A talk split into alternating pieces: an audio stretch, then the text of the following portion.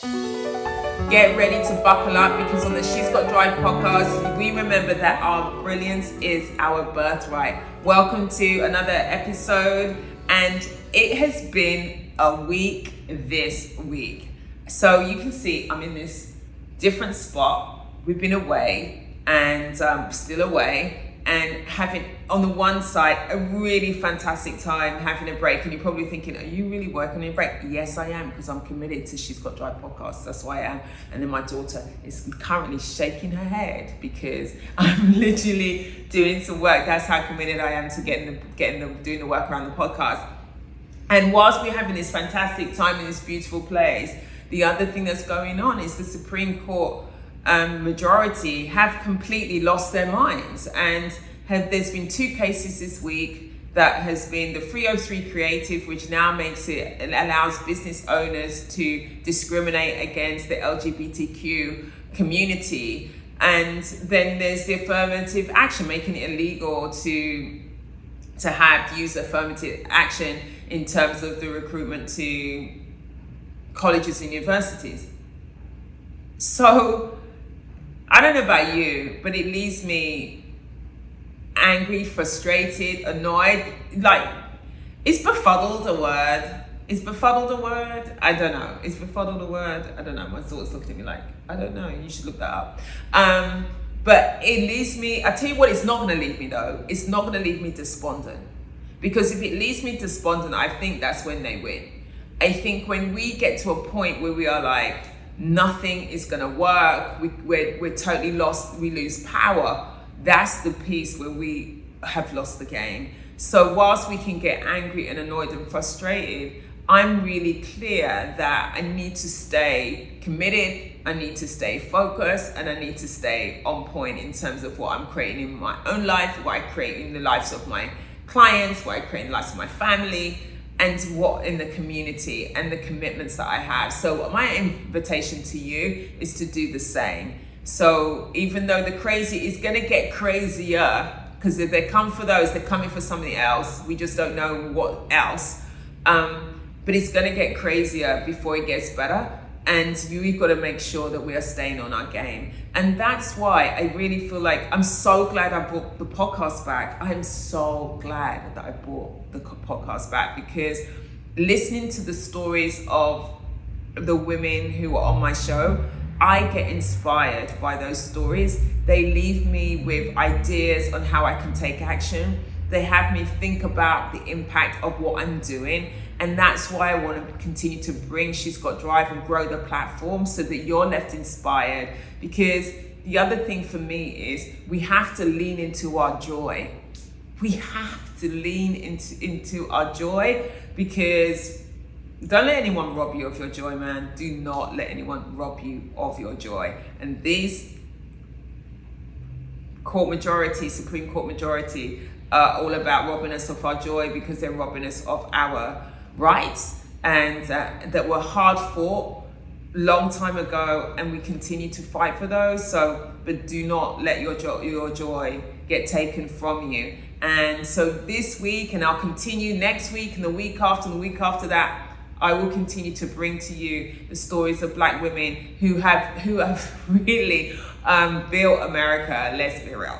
We've really been been the black women who have really built America. And so with that I'm going to introduce you to my guest this week. Her name is Lela Coffey, and Lela is the Vice President of Multicultural Business Acceleration at Procter & Gamble. And she shares about her role, how she's doing her role and what's important to her, but she is also sharing about her life, her early life, and and then as she grew up, as she discovered herself as a black woman in terms of her experience. And there is definitely a connection between her experiences as a, as a, as a child growing up and the work that she's currently doing this as, as her name, uh, as a business, her title says she's accelerating um, multicultural businesses in terms of Procter & Gamble. That's her role. So without further ado, I'm going to go over to the interview with Lela and I'll catch you on the other side. Okay, then bye. So Lela, thank you so much for being willing to be a guest on She's Got Drive. Well, thank you so much for having me. I'm looking forward to our conversation. I'm curious to learn like how you got into your your work and your career and then we'll we'll also dive into a little bit of the like your personal background if that's okay mm-hmm. but let's start with you sharing with our listeners like what you do and then we're going to explore how you came to do what you do uh, yes, I am a vice president at Procter and Gamble in our North American beauty business, and I am responsible for our multicultural hair care brand. So we've got brands like Gold Series, My Black is Beautiful, mm-hmm. and um, responsible for driving the sales of those and building the business. How I came was kind of a circuit, circuitous route. I'm not saying that right. A very circular route. Let's just say right. that. I actually came out of the University of Iowa with a finance degree and working in the oil industry at the time um, in West Des Moines, Iowa. Wow. And I transferred with them to my favorite city in the world, Chicago, which was their headquarters at the time. And Amoco has now merged with BP years and mm-hmm. years and years ago. At the time when I was working in finance with them, it was a time where oil companies were trying to figure out how to brand gasoline, which was essentially a commodity, right? So every oil company was trying to figure out how to make my brand of gasoline better than Shell, right? So right. how is Amoco better than Shell? And to do that, they had brought in organizations from different brand marketing companies around the country to build up their marketing. And I kind of, that's where I got the marketing bug. I looked at what they were doing and I'm like, that looks a lot more fun than what I'm doing. and interestingly at Amoco, it was as simple as saying, Hey, I want to go try that over there. Can I? Right. And they said, sure, of course. As I was watching them, everybody pretty much had their MBA. So I decided I would also go back to school to get my MBA. I applied to Kellogg was accepted, which was great into their managers program because I wanted to stay working because I was getting on the job training with all of these brand marketers. Right. I wanted to make sure I still had that, but I was getting my MBA. So I went to, um, back to, to school. It took me two and a half years to finish and get my marketing degree. And my goal going into that was I was either going to stay at Amoco or I wanted to get offers from Kraft Procter and Gamble and General Mills, which were the big three kind of brand marketing companies at the time. Mm-hmm. So um, I did that, came out with offers from all three of those, and I ended up going to Procter and Gamble. Now I was not going to Procter and Gamble to start. I was actually going to go to Kraft because my brand manager that I was working with at Amoco at the time was going back to Kraft and she was going to take me with her. And I was going to go until I talked to headhunters who said, you know what, you have the P&G offer, you really need to go to P&G for, um, and I, for a couple of reasons. One is you can go to P&G and if you decide to leave, you'll pretty much be assured a promotion at any other company you go mm-hmm. to. But if you do it the other way, you are going to start at the bottom at P&G. So go try to stick it out and, um, see what happens. And the other reason was, as I was doing my interviewing at these other brand marketing companies, invariably I would run into one, if not two people had gotten their starts at Procter and Gamble. And okay. so when I asked the question, like, Hey, why should I choose to get my start at your company versus going to P&G? Pause, like long pause before they got their answer together, right? Of why I should come to their company. And it just felt like it was going to be the better fit. So I did my visit to, um, P&G, still a little skeptical because I'm like, why am I flying into Kentucky if my job is in Ohio? Mm-hmm. The airport here is in Kentucky, but God here, loved the people, loved the company, and I am still here, you know, 22 years and counting later. Wow. I was thinking I was going to come for a couple years. I'd leave, go back to Chicago, meet my husband, start a family, and ended up doing, being able to do all that in, um, Cincinnati, Ohio. So, and, and working for a great company. I've had a really, really good career. So when you you started off in marketing, how did it how did it evolve into these particular brands that you're working in now? And and is it like just kind of following your passion around the different yeah. brands that you've represented over the years and been working with? Like how's how's that evolved? So I started with Procter and Gamble in fabric and home care on Cascade in pursuit of the ever cleaner dish, like virtually spotless dishes back in the day. Um, and I did that for five or six years. Mm-hmm. And then I moved into our fem care businesses. So I worked across mm-hmm. Always and Tampax, which I will tell you as brands that are really improving the lives of women, uh, fem care, just amazing brands to work on. You see a girl who has just gotten her period and she's convinced her life is over and things are never going to be the same mm-hmm. and show her how to manage that with products and her face just light up again. love it. Great brands to market. I moved from FemCare into beauty, worked on the Olay, North America Olay skincare business for about five years, mm-hmm. and then moved into a multicultural capability role as we were trying to get our multicultural hair businesses off the ground. A little bit of passion, a little bit of marketing expertise, and that's kind of taken me where I am today. Um, we've got Gold Series. I created the My Black is Beautiful brand. We launched a couple years ago and um working on uh, growing those businesses.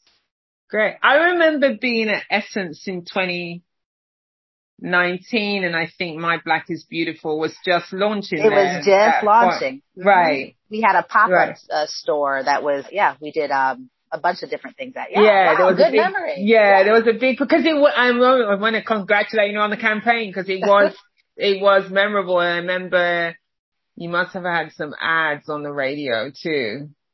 But I remember yeah. the voice, right? As yep. well, like people, and we talk about rating. All black, all beauty, no apology is kind of what my black right. people is. Mm-hmm. Right. So you really, well, let's just say, cause I said it, it, it stood out for me in the packaging and the whole thing. So you did, great job. Thank you. Thank you. Thank you. Um, yeah, cause it was like my first time at Essence as well. There was a lot. If you ever been to I know there's some people, lots of people go to Essence, but if you've not been to Essence, there's a lot happening. It's a lot happening. And that year we had, we were activating inside the convention center. Mm-hmm. We had that pop up for My Black is Beautiful. And then Bevel had a barbershop takeover. That heat, we were running ragged trying to get to everything and make sure everything was running. Yeah, that New Orleans heat at those times, but it yeah, was that's a lot of fun we were back this year again. I don't know if you went this year. No, we I didn't go this year. See how everything would be post COVID. Um, but again, we had a great, great time, great experience. Um, consumers were back. It was a, a, great place to be. And the last time that I went to Essence back before COVID, mm-hmm. my hair was relaxed. It wasn't, I hadn't transitioned at all yet. And this year down with like my natural hair, I'm like, come on, humidity, whatever. Like, here, do what you may rain, whatever, my hair can take it. It was, it was great. Otherwise I it makes so, di- well, you can see what I, I was away. I just got back. You see what I did? I'm just like most women, just put the braids in and just keep it moving. Cause yeah, I wasn't, I was in Barcelona, Sicily and the UK and it was so hot. So we like, just oh, did a shoot in Atlanta for um for my Black is Beautiful and Gold series and we were outside trying to keep our hair the way it needs to be. We're like, ah, it was a challenge, but we did it. It's going to turn out great. Before you got to the specific like multicultural hair brands, were you asked to like bring multicultural perspectives and the consumer into the other brands that you were working with? Was that ever like an explicit ask of that or is it only as you've moved into the multicultural beauty aspect yeah. that it's become more explicit and that's where your focus is? Um, my focus is kind of both areas because we do need our brands and beauty to be inclusive, right? Mm-hmm. Like we, we can't have brands that are not, that, that consumers are saying are not for me. So there's a lot of work that we do too on making sure that all of our brands are inclusive. And that really, a lot of that work co- kicked off with the social unrest of the uh, of um, 2020. Right. And you know, with the murder of George Floyd, it really hit in beauty at that time because everybody wanted to, to kind of jump into the conversation, right? Mm-hmm. And not everybody can always jump in or should jump into the conversation right. all the time. And it really did take some of our brands to kind of step back and say, and, and, and take a pause and say, are we as inclusive in everything that we're doing mm-hmm. as we should be? I um, saw brands kind of struggling with that. And I created this model for our brands to use called the 4R model, which is called, which the four R's are reach, representation, relevance, and resonance. Mm-hmm. And really I developed that as a way for them not to like judge where people are in their inclusivity journey, mm-hmm. um, but really just as a way to assess and know how to move yeah. forward. And the framework, the four R's kind of works for whether it's uh, black consumers, USH, people with disabilities, LGBTQ plus. And it is really just, I'll, I'll just run you kind of through quickly. Can you say the four again? Reach, you say resonance? Reach, representation, representation, relevance, relevance and resonance. So for example, the reach one is, are consumers that you're targeting, whether it's black, USH, whatever, are they hearing your message? Are mm-hmm. you on at sufficient weights where they can, um, where they can see it? And are you getting that reach from for, in the case of black consumers, black owned, black operated media, right? Mhm. Are you doing that in the right way? So that's kind of reach, t- kind of table stakes as we call it. Yeah. Representation is can the consumer see yourself, see themselves in your Right. creative? And are you doing it in a very respectful way, right? Right. Like I will tell you back in the day, one of the best commercials that Tide has ever done, and it was a black father who was kind of cradling his, his, his son, kind of putting the baby to sleep on his Mhm. chest. Best ad, one of the best ads they've ever done because number one, black men are rarely shown as being present in the family, right? And taking care of their Right. children. That is representation at its finest. It worked Right. amazingly well with black consumers and it's, you know, uh, you, you know, all other consumers saw that ad as great as well. So that's kind of representation. Relevance is, are you talking about a benefit that's relevant to her? So Mhm. for example, on Olay, black women, you and I, like anti-aging, wrinkling, fine lines are really not our first, our first concern, right? Right. Like black don't crack.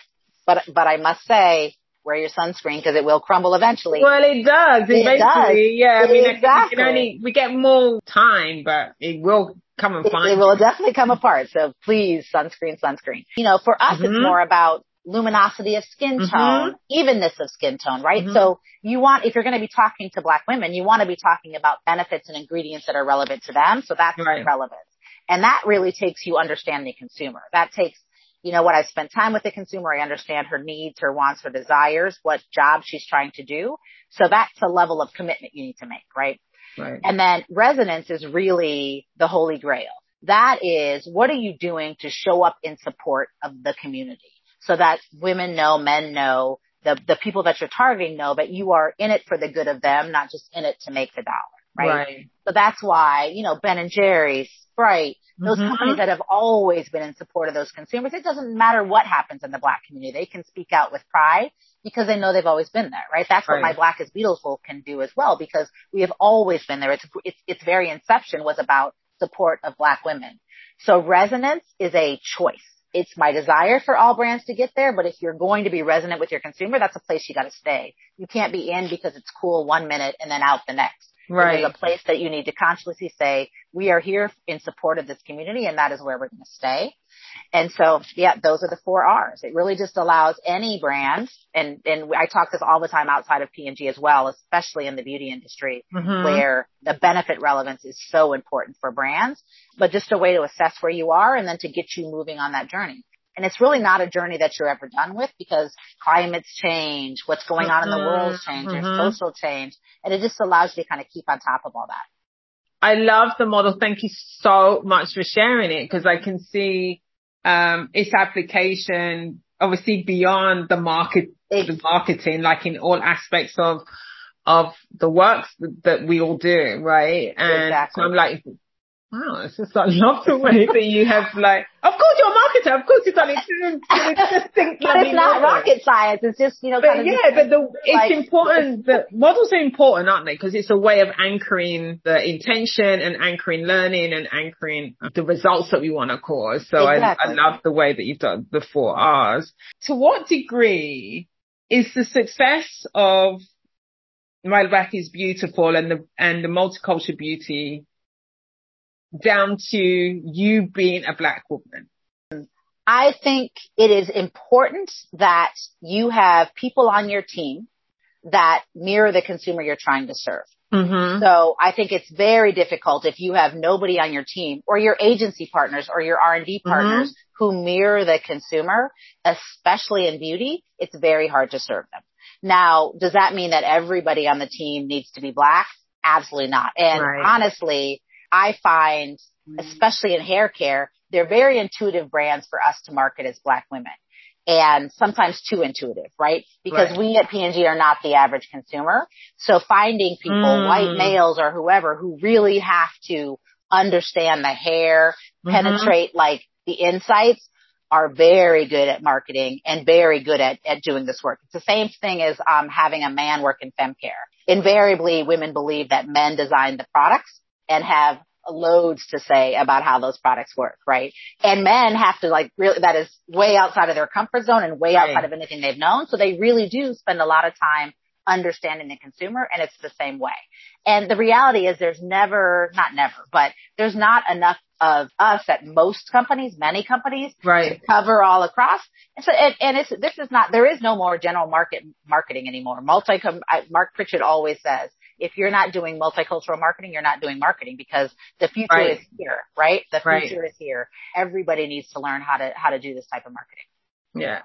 Does it feel different for you working on brands that are, I mean, we could have, you could have been using Olay anyway, but I'm curious about, does it feel different like working on a brand like My Black is Beautiful?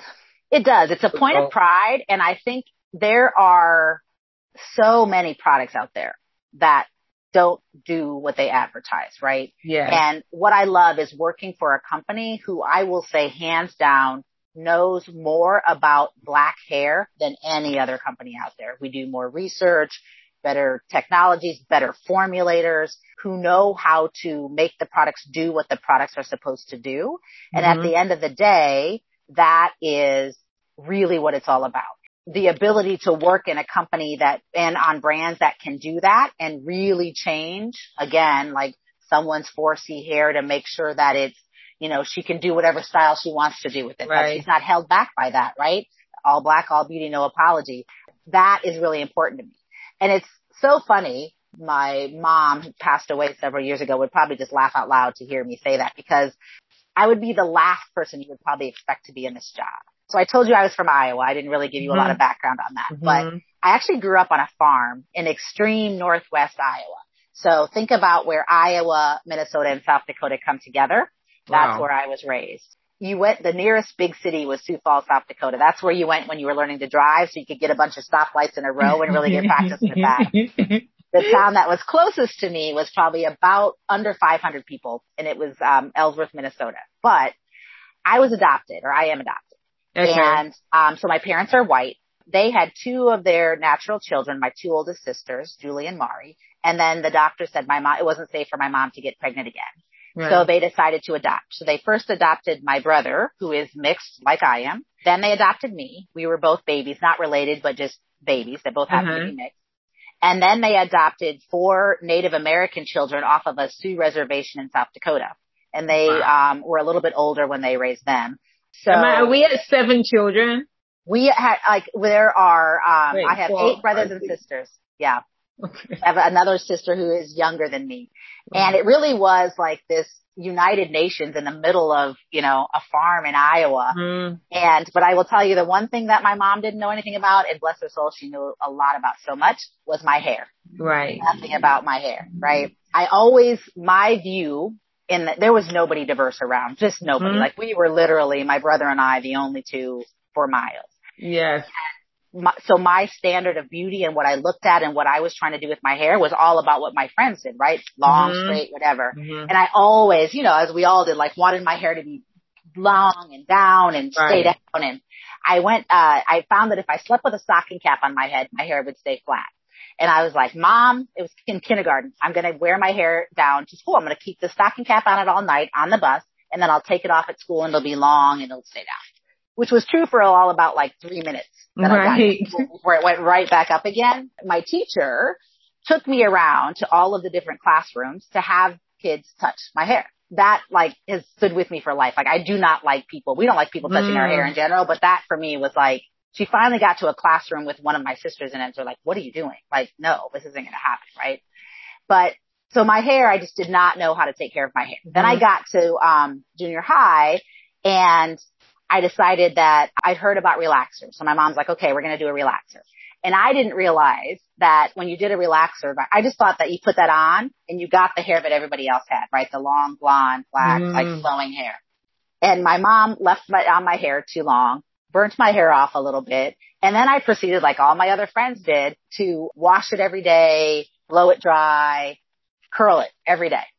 My hair was in such bad shape. By the time I got like, I think it was about this long when I went to college and uh, cause I had to cut it off and it had broken off and I ended up I pledged AKA in college. They said the first thing we're going to do is your hair, and they really, my line sisters took it, uh, took me, uh, it, you know, in and showed me how to take care of my hair, and that was really the first time where I felt like I was proud of my hair. right? Because mm. before it had just been this thing that didn't look like anybody else's. I didn't right. know how to take care of it. it. I knew it wasn't healthy, but didn't really know what to do about it. Right. And so then I, you know, I kept relaxers in my hair for a while and then my hair stopped. It always like I could cut my hair and it would grow again, cut it, it would grow again. And then it stopped growing and it just kept breaking off. So I'm like, all right, it is time to make the transition. So I did that for a couple of years, put just, you know, protective styles in and came out with curls, which was great. I think God knew I needed curls. Yeah. I needed a curl pattern that was easy, that I could detangle easily. So I did. And it, you know, so that was relatively late in my life. But mm. it's just so funny to me that I'm in this position now, but it's caused me to have this passion for, I don't want anybody else to have to grow up like that. Like I want solutions out there that are going to work for women's hair right. and daughters. I got two girls. I've got a, a 16 year old and a 20 year old, right? Mm-hmm. Who I want to have them be very proud of their hair and wearing their hair natural. And so, yeah, so I find myself here today in the most unlikely of spots but it really has had, had me have a really, really, really great appreciation for the work I do mm-hmm. and for the people that help with the work that I do. Mm-hmm.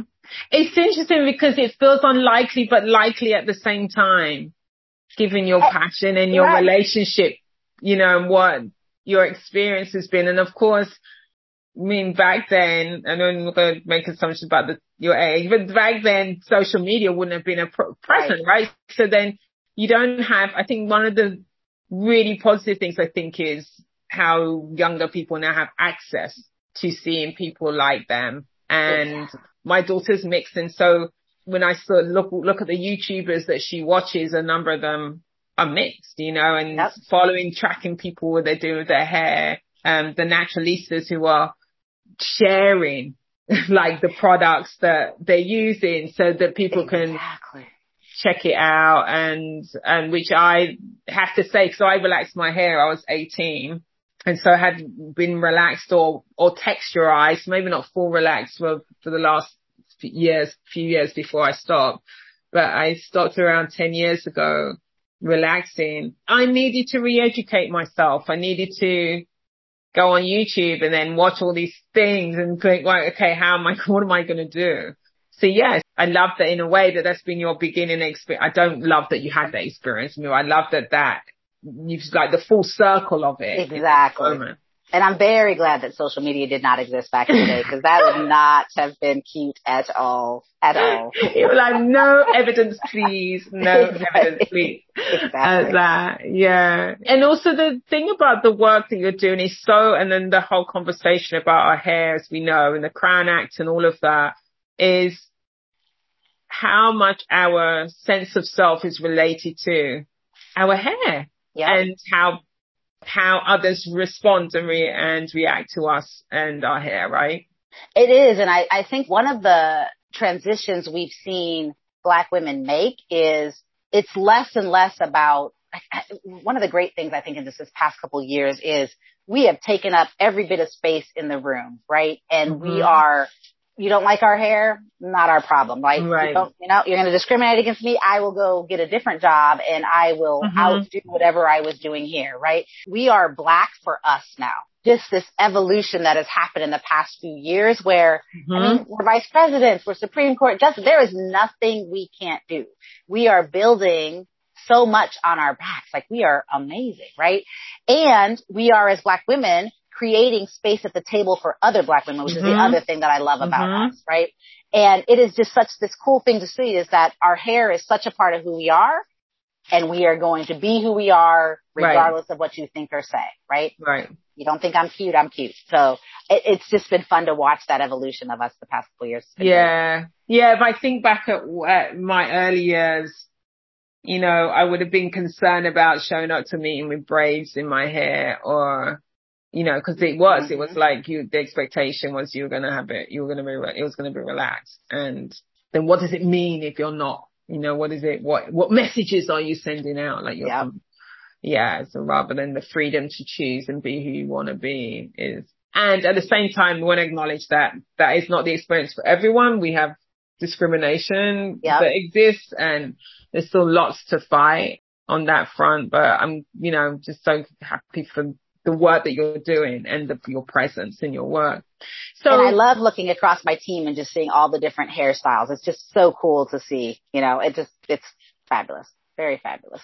I mean, that's what. Listen, we gotta just kudos to black women and their hairstyles. Come on, which is part of what the the. I mean, when we talk about DNI and stuff like that, is for people who sit outside of that community, they just don't understand how it's possible. I mean, that's why they're like, how does what? exactly. What is, but you didn't do that. Your hair was like, right. Totally, wasn't it short yesterday? and I know it wasn't blue. So what, what, ha- yeah, that's great. I remember when I came into the office with my first, first protective style, I had these great curls in. Somebody looked at me like, how did you grow your hair like that overnight? I'm like, well, thank you for this looking as real as it does. I gotta right. tell my stylist that, but yeah, we can be whoever we want based on the day, which is so cool. Yeah, it's, it's, it's well, as you, as you've been going through your career and as, you know, sometimes one of the things you said is that there's not many of you in this space, even with this growth and with the development and there's more black women showing up in the beauty industry, in leadership and so on, but we're still, there's still a minority compared to, mm-hmm.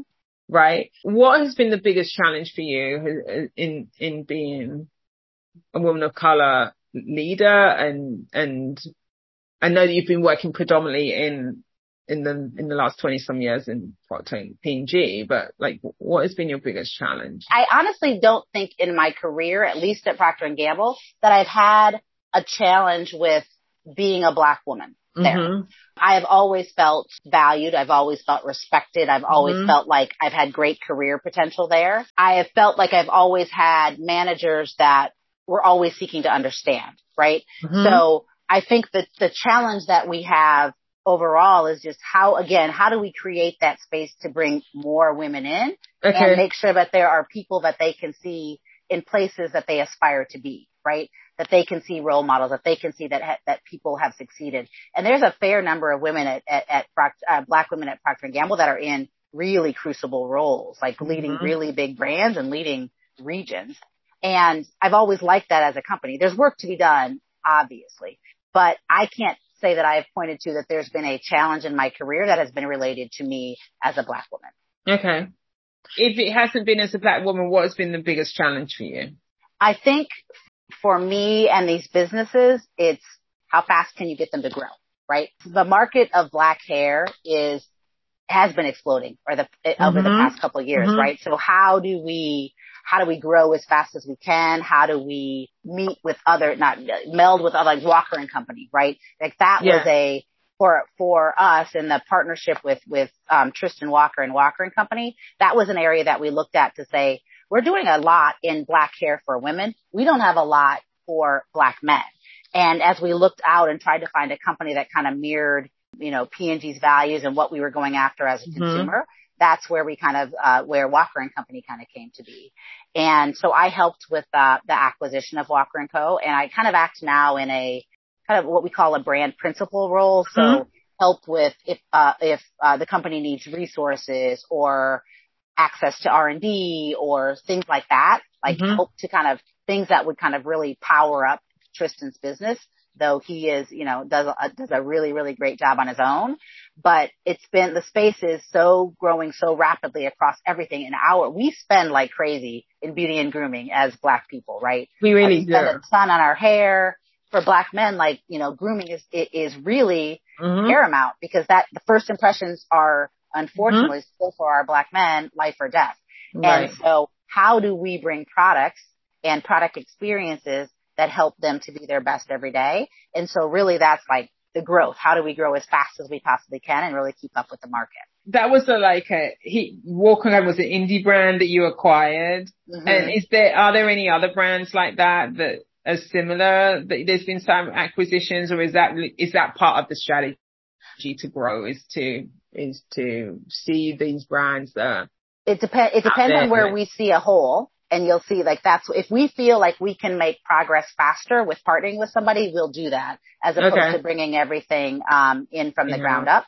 You know, across all, all of P&G. And that was it, like I said, with Tristan was an opportunity with the vision that he had to really, uh, make personal care and grooming simple mm-hmm. and healthy for black men. We didn't mm-hmm. have that capability in the company to do. Um, and what he's been able to do has been, been great. So it's been a really good partnership. Nice. Nice. I wanted to just, can we spend a little time like looking, coming back into your, like your growing up and some mm-hmm. messages you got. So you, you have this mixed family, large family with many different children. I mean, mm-hmm. kudos to your parents because that's a lot of kids. And my mom you. taught part time. Like she was amazing and, and cooked all of our meals. Like, I mean, number one, there wasn't really a restaurant around. Right, because you're in the middle of nowhere. you would, McDo- McDonald's was the treat. You would, we would go Christmas shopping in Sioux Falls and we would have McDonald's. But other than that, like it was pretty sparse. But she, you know, we, she cooked everything. Like really just an amazing woman, amazing, amazing woman. Growing up in a family of so many children and children from various backgrounds and the parents who, who really created this family, you know, in a very, sounds like a really intentional way. What were the key messages that you learned growing up that stayed with you?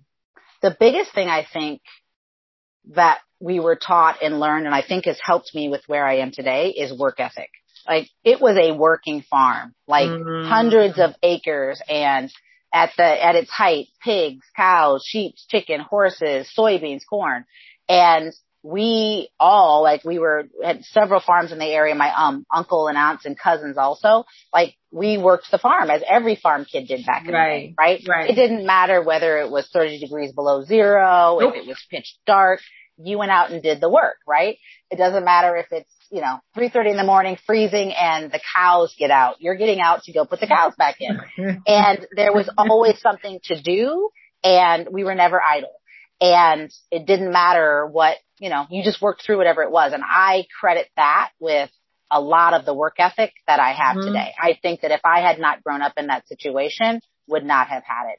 It's it's very hard to recreate it for my children because our circumstances are just different. Though yeah, I try yeah. like they would tell you I try like crazy, but um, you know I I really do credit it with that. I could not have had a, a better upbringing for dealing with whatever life is throwing your way and kind of working mm-hmm. your way through it. So that has really been the thing that stuck through with me. So work ethic and what would be the other source of your success? Yeah, I'm just, I, I don't know why I'm driven. Like I'm just really driven mm. I, and I'm incredibly competitive and I like to see results. And I think I'm also, I, it's really important to me that my daughters see that they can be successful no matter what right? Mm-hmm. Like that, the things that I'm doing are for them to role model that for them to mm-hmm. make the world better for them. And I don't know where that drive came from with like desire to prove things to somebody, but that is really just, you combine that with a work ethic and it's kind of amazing what you can do yeah. in life. Um, and I, you know, that also can sometimes be, I got to tone that down a little bit because I got to remember that not everybody was raised the same way that I was. Right. But, um, those are two things that I think I just, you, I don't know how to replace. You can't bottle that up. I don't think if you had to do something differently in your career or in your life, what would it mm-hmm. be? You know, I think the drive. Let me just because sometimes the drive. Says Shirley, who has. sometimes, I mean, that's the name of the our podcast, isn't it? I mean, there is something about you know when you've got so the drive and the focus, like what it gives you. Sometimes it can also you can get on a road and you can keep going and sometimes you're like, hmm, was that the road that was supposed to be on? It, it, you know, it's, that is, it's so funny that you say that. And I think it is remembering that, and I think COVID really like also helped with this. Life is a journey and you're on a journey and it doesn't, the time that you get somewhere is I'm really trying to teach myself that is not about the time that you get there, but about the journey that you're having mm-hmm, along the way. Mm-hmm, right. And I think COVID just put so much introspection into everybody, right? right? That it took, you just had the time to sit around and like, what am I doing? Am I working for the right things? Do I like who I am with? Do I like the life that I've built? Like so much time to think. Mm-hmm. And I think for me, it's really about trying to more enjoy the journey. Like because right. the, the, journey will end at some time, right? And you don't right. want, you, you don't want that to be all that you remember is just the drive to get there.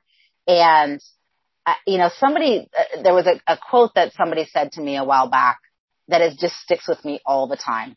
And, you know, it's, it's, as you look at it, it, it is about, the, the quote is, comparison is the thief of joy. Mm-hmm. And if you think about it, I'm just like, that is like so Right. true. You, you, you Right. cannot define your success and look at somebody else's success, right? You don't know anybody's true motivations. You don't know their priorities. You don't know their come from state. You would never know looking at me that I grew up on a farm in Nope. Iowa. And like, you just don't know enough about their journey Right. and you will suck the joy, the sense of accomplishment out of everything that you do if you're constantly looking at somebody else and saying, but wait, they got there faster or wait, they have that or wait, Mhm. they have that. Mm-hmm. And I'm really teaching myself to just take a deep breath and luxuriate in the life that I've built, you know? In Yeah. addition to having a great career, I've got a great husband, I've got two great kids, I've got a great family, and I don't want to get to the other side and say, um, you know, retire or whatever and be like, I didn't see or enjoy any of it, right? Like I gotta, Yeah. yeah, like that time has to be there. And it is really having kids now, my daughter in college, time passes so quickly from the time she got in high school to now she is, um, she's at Virginia Tech. She's a pre-vet major. She's going to be a junior next year. I still don't, I don't know how that happened. And I'm so happy I have one more at home because I'm not ready to be an empty nester. I really, it's a cool moment when you realize that you really, really enjoy spending time with your kids, that Mhm. you've raised really good human beings that you Mhm. want to be around. I'm going to drop her off at college again on, um, on, um, Friday and I'm, I'm really, really not looking forward to it, but Mm. it's really like just taking that time because you, to your point, the drive, it can't be all about the drive that you have inside you or you're going to miss a lot along the way. And Yeah. really, that's, that's a constant message to just say, take a deep breath, relax, and, and there's a plan in place. Yeah, I think, I mean, I'm, I'm just going to drop my daughter off at college this year for, so she's the eldest and I've got one more at home. He's got, he's just starting high school this year. So I'm with you on that. Like, where did the time go? I remember when they're babies, everyone goes, oh, it's going to go so fast. And you're like, don't be so ridiculous, you know, and then you're like, like, actually it did. Um, did. particularly once they get to high school. I would, that was just wild. That was like, I turn around and then she's and they're they're they're graduating and it's i always tell um you know young women especially in covid where you're watching them you're working from home and the kids are crawling all over them and they're Mm. horrified and stressed and i'm like oh i really i get that you're horrified and stressed right now but what i would give for just to have them little like that running around again It's really, it's really something. And, and I think, have you ever come across, um, Bronnie Ware's work? You know, the five regrets of the dying. no where i have she not She was, uh, she's a, was Australian, or was it New Zealand? Um, palliative care nurse. And she wrote, I think it was something like in 2012, she wrote, um, the five regrets of the dying and it's through her work, seeing what are the, the top things that people share as they're just about to draw their last breath. It was so impactful for me when I like read her work because one of a couple of things. One is she said that most of the time no one's talking about that strategy that they wrote or that customer that they, you know, like no one's talking about that. You know, it's usually about the dream that they didn't pursue, the time that they didn't spend, or remembering the thing that they did do with the people that they loved, you know, and wishing they did more of that. And, and at the time it was just like that book was published. It was just a couple of years after my dad had died and from, from cancer. And so, and just, I had had a conversation with him about did he have any regrets? So it was really pertinent because what did we say? Tomorrow's not promised, right? And sometimes, but we act like it is. right We live our life like it. We totally live our life like it is.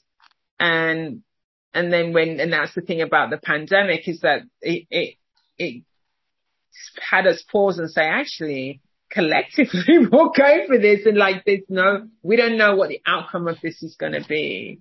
Um, and it's really in, it was really in our face much more than it's ever been. Hence why the, the shift and change, but we have to remember like the drive. So I, my shift was like 2019, I traveled so much for work and 2020, obviously we know what happened. And like this, I'm so happy that we've not gone back to the demand for travel for work in the same way. Yep. And at the same time, I love travel as part of my work and I, I'm back doing some of it, but not at the pace and really being present and making sure there's us being present and present to being present. You know Exa- I mean? Exactly. Last week I had my first we were traveling the full week for work. It just happened that there were some meetings in Austin that we were doing and then I was flying to Atlanta to do a shoot. And so I was gone for the full week and I'm like, how did I used to do this ever? I'm tired. Right. I miss my kids. I feel like everything's happening at home and I'm missing it. And before pre-pandemic, that was just like, yeah, jump on a plane, do this, do that, right. you know, and it was just life. And I was surprised that I was almost just a little bit of, bit homesick. It was, you know, one, two or three days I can do and I'm like, I won't do another week trip. I don't think. I just, I don't, it, it just wasn't the same. Yeah, life is altered. Life is altered. Oh my God, the time is going so quickly. Um, I've got a couple of more questions. If can we, can we, okay, good. So one of the questions that I um ask, always ask my guests is like if they can share with us a courageous moment in their life. And this is like, yeah, a time when you had to make a decision, take an action where fear was present but you took it anyway. What would be the most courageous moment for you? It, it's going to be a weird one. It's um, my mom passed away from cancer in 2018, mm-hmm. and choosing to be present for that whole process. Like she was diagnosed with cancer in February and she died in May. And I, I, that's a difficult, it sounds like you have some experience with that as mm-hmm. well. Like choosing to be in the room and watching. In some ways it's the most beautiful thing you've ever seen and in some ways it's the hardest thing you will ever see. And her courage and like I, that for me was just that was a choice to be there and see that. But um I feel like that profoundly changed mm. who I am today. And I by I, you know I I I think the the the choice to be present and the choice to, and some people like, why wouldn't you be? But that's a choice to sit in there and watch mm-hmm. all that happen. Mm-hmm. I think has just changed, changed me. Mm. Forever changed me. Mm. And then I think the other one would be though, like if I go to a less personal one would be, I, going away to college, I went seven hours away from the other side of the state. University of Iowa was like, believe it or not, like seven hours away from my, from my farm. Mm-hmm. And I told you how I grew up. I didn't know anything about anything like black people at all, at all, aside from what you see on TV, which back then wasn't a lot positive. They, and and what you saw wasn't positive, right? Right. And so I remember my parents dropped me off at school. Now I went to University of Iowa, so it's not like I was in an HBCU, but right. still many more people than I'd ever interacted with. And I, it was very uncomfortable. It was like I had gone into a different world. I just, I didn't, you know, speak vernacular. Like I remember the first time somebody said, do you want to go to the crib? And I was like, I don't think so. I have a big girl bed. Like what do you, what, like what? Right. I, like, you know, and the music, like just so much of the things that, that black people have grown up with, like just remembering the, the, the music and the, I grew up in country music. I still love country music. Mm. I just, just do. I, it was hard for me at times to make conversation because there was just this whole level of things that mm. I just did not know about. And I remember seeing on the dorm across from mine, Skee-Wee written in um, pink and green letters, and I was like, what is Skee-Wee and why would you put it on a window like that? and then I ended up pledging, and that was a courageous decision because that for me was just like, I was throwing myself into a world that I just knew nothing about, and I just love mm-hmm. the way that they took me in and like, you know, made me very, very comfortable with who I was and mm-hmm that just, that also changed my life trajectory, right? In terms of the person that I am today would not have happened if I hadn't gone to the University of Iowa and pledged, um, the sorority and just really immersing myself in the culture because it was very, very, very uncomfortable mm. for me mm. most of the time. And I had to make the conscious decision. I could have just stayed with, you know, my, my white friends and, and counterparts and not done anything more with that. But right. there was just this pull to go and learn more and try to to fit in, I guess as, as the case would be. Um, but that, that, that took a lot of courage because I was definitely coming, not coming from a place of knowledge at all. Um, but it was fun. I really enjoyed it and, you know, it's helped me raise two really great girls today. I had discovered more about the sorority since I moved here. I know a lot of um, women who are in the AKA, particularly. I don't, know why I know more people who are in AKA than in Delta or, or, or all the other Divine Nine. We, um, so it's like, but what I have seen is just that the sense of connection and sisterhood is what it's like uh, extraordinary really and how there's way to just stand up for each other. It, you know, I mean, in its broader sense, like Yep. Is is just like amazing. And like when I see people, like sometimes I see people like meet and they look like they really know each other. I'm like, oh no, we just met. We just. I'm like, but just I don't understand. and I feel like that was that that the the Greek community, but just the Black community as a whole at the University of Iowa is very very close knit. And Mhm. it was a, you know, it, it, it's a big university, but it really did feel like we had a small community within it that was Right. really great. I, I, um, I tried to get my daughter to go there, but I couldn't convince her. Where did she go in the end? She went to uh, Virginia Tech. oh yeah, you did say that. Yeah, yeah. Yeah, yeah. Maybe my youngest, probably not, but maybe. Yeah, maybe, but yeah. Mm, they might be going, mm, they might go. Right. Um, if there were three things that you would say to the younger you on that farm, what would it be?